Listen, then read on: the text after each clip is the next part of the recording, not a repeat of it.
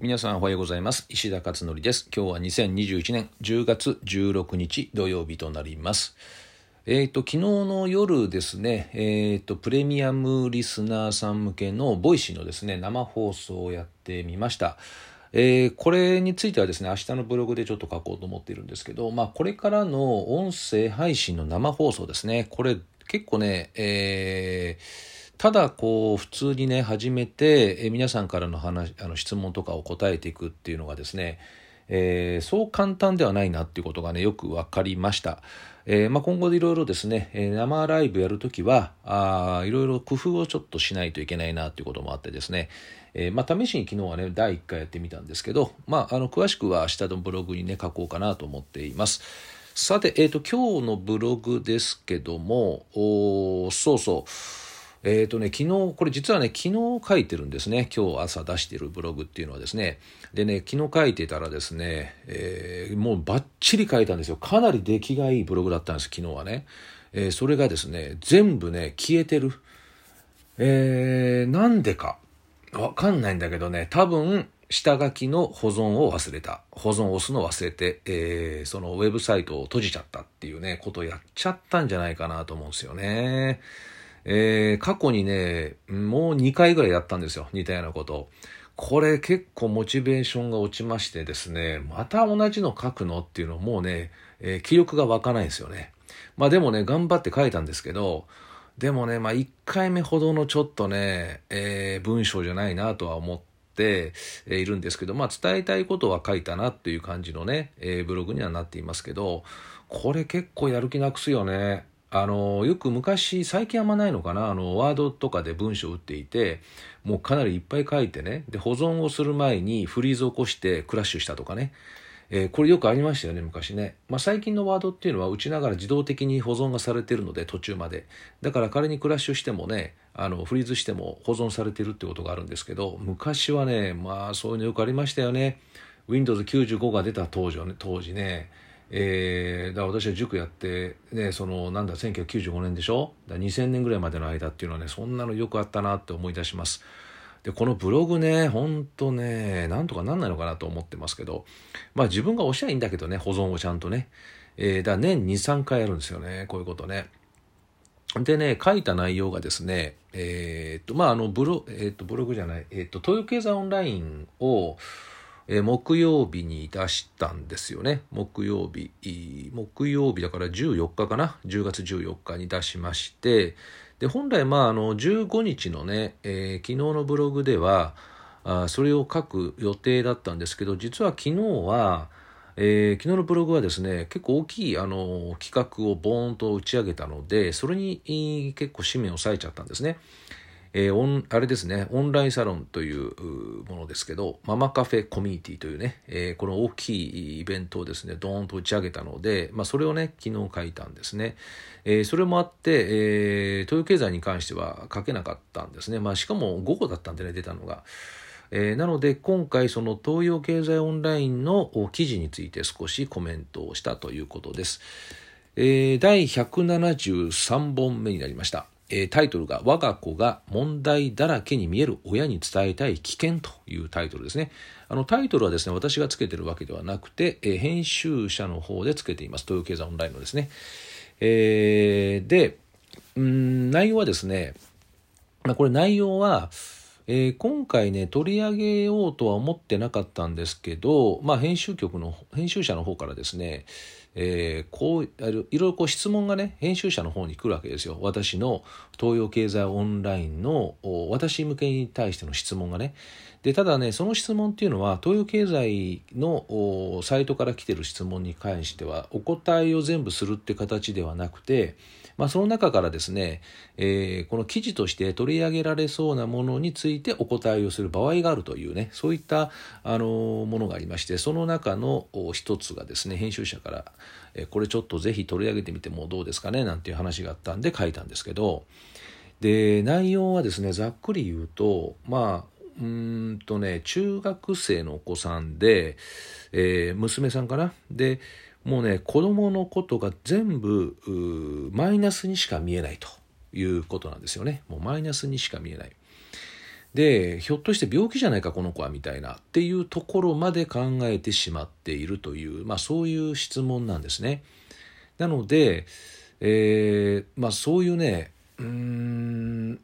まあマイナス的なことばっかり見えるっていうのはよくある話なんですけど子供が子供がですねこの子ひょっとしてちょっとなんかあの脳に問題あるんじゃないのとかなんかねそういうところまで行ってしまうとですね、まあ、もちろんあのある場合もね、ないとは言い切れないですよ、もちろん。だけど、ほぼね、確率的にはほぼないというふうに私は見てるんですね。まあ、極めて低いということですね、確率的には。それよりも、まあ、親がですね、こう、マイナスしか見えない色眼鏡をかけてしまっているというケースがもう大半なんですよね、大半。で、おそらく、今回いただいている質問の内容を見るとですね、そんな感じがしました。なので、えー、質問書いていただいたえー、私ね娘はこう今こんな状態ですこんな状態ですって書いてあるものがですね全部ね普通なんですよねそれね。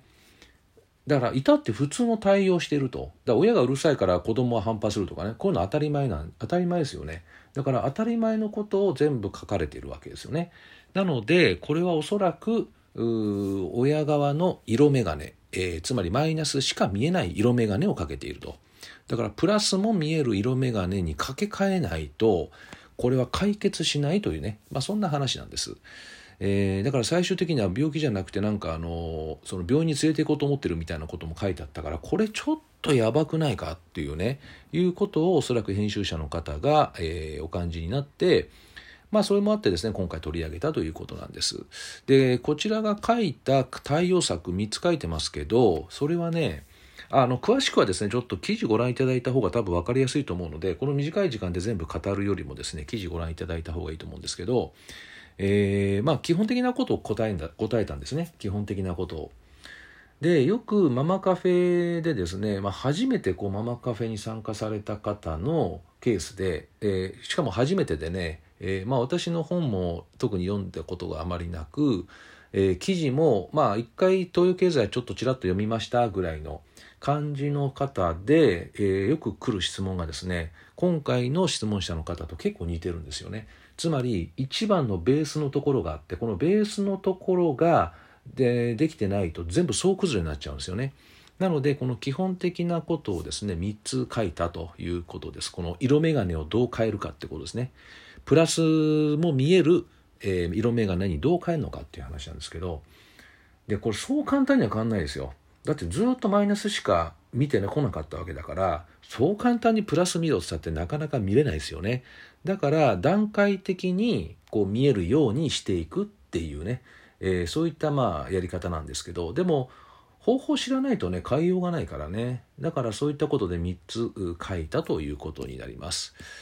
えー、だからこういうね記事っていうのはですねうんなんかこれから子育てをやろうとねされるという方だったりとか、まあ、お子さんがこれから中学に上がるとかねあと反抗期を迎え出したとかっていう方にはね是非ね読んでいただきたいなと思っていてやっぱりあらかじめ知ってるとですね、えー、違うと思うんですよね。若干違うと思うんです。なので完全にはならないけどでも若干違うだけでも随分軽くなると思うので本当はね、見てもらいたいなと思うんですよね。もうなんか大騒ぎになって大変な状況になってから相談ってなるとね、手遅れではないけどね、時間かかるんですよね、修復するのに。だからできれば、まあね、備えあれば憂いなしじゃないけど、本当はもうちょい先のところでね、できたらいいなと思っています。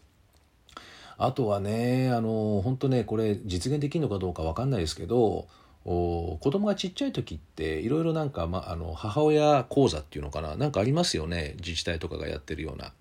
だけど子供がもうちょっとね大きくなってきてその時こそ本当は必要なのに、えー、ないっていうそういうものが。でそれをね本当は公的な機関がある程度ですねそういう場を作ってあげるのが本当は重要じゃないかなと思うんですけどねまあ私はだからママカフェはそれでねやってるわけなんですけど本当はねこれ行政とか国とかねなんかそういう機関作った方がいいんじゃないかなっていうふうには思ったりもしています。まああるのかもしれないけどね今現在。でもあんま知らないもんねそういうのね。うん。だからまあねそういった意味で今ママカフェをね私は展開してるんですけどで、まあ、今回ねそういう内容だということであとねえっと昨日のお話ちょっと続きでえっとママカフェコミュニティですねこのオンラインサロンの。で昨日ですね、えー、これを受付を開始しましてえっと現在今日現在だからちょうど24時間今経ってますけどえー、第1期200名までねこうキャンペーンで今募集をしていたんですけど今176名かな。だからあと24人で第1期キャンペーン終了ということになりましてかなりのたくさんの方がですねお申し込みいただけました、まあ、昨日はもう午前中で100名超えてたのであの結構なね、えー、こう規模のね形に今なってきました、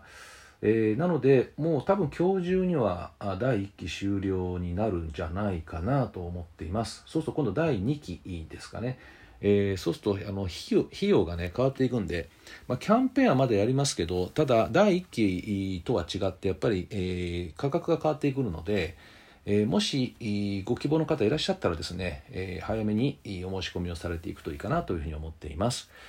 えー、これからまあオンラインサロンの方ですね、このママカフェコミュニティ、これ相当力入れていこうと思ってます。こちらにいろんな情報も提供していこうと思ってますし、音声でもね、もう早速流してますし、えー、ここのやっぱ閉じられたコミュニティってねすごく安全安心の空間なので、えー、そこにはですね、えー、いろいろ日頃お伝えできないこととかもね話ができたりとかするかなと思っています、まあ、私が発信だけっていうよりもその参加者同士のですね交流が今あかなり今始まりだしましたすでに。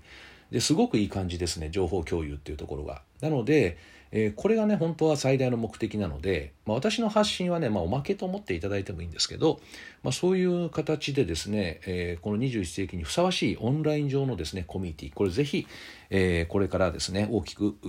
楽しく育てていきたいと思っています。ということで今日は以上となります。ではまた次回お会いしましょう。